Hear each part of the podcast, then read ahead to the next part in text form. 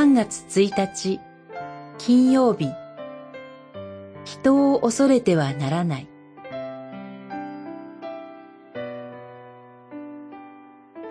マタイによる福音書十章。人々を恐れてはならない。体は殺しても、魂を殺すことのできない者どもを恐れるな。十章、二十六節、二十八節。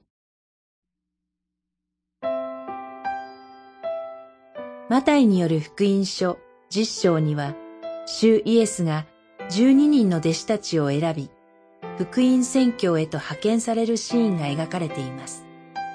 その中で、主は弟子たちに、人々を恐れてはならないと言われました。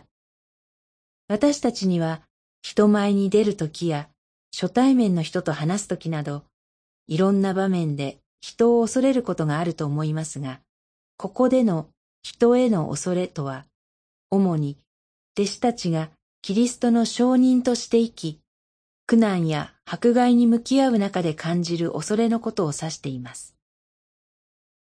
私たちにもキリスト者として置かれた場所で福音を証しし、神の掟に従う道を歩む中で、多かれ少なかれ迫害に遭い、人を恐れることがあると思います。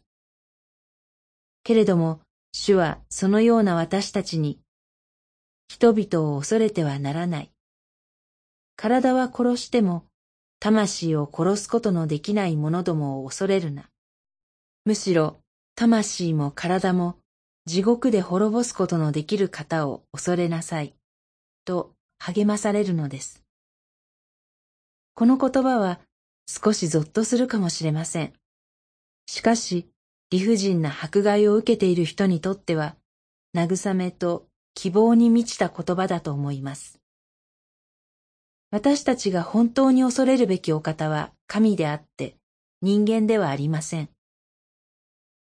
今日もすべての出来事を見ておられ、すべ収めておられる私たちの主に望みを置いて歩んでまいりましょう。祈り。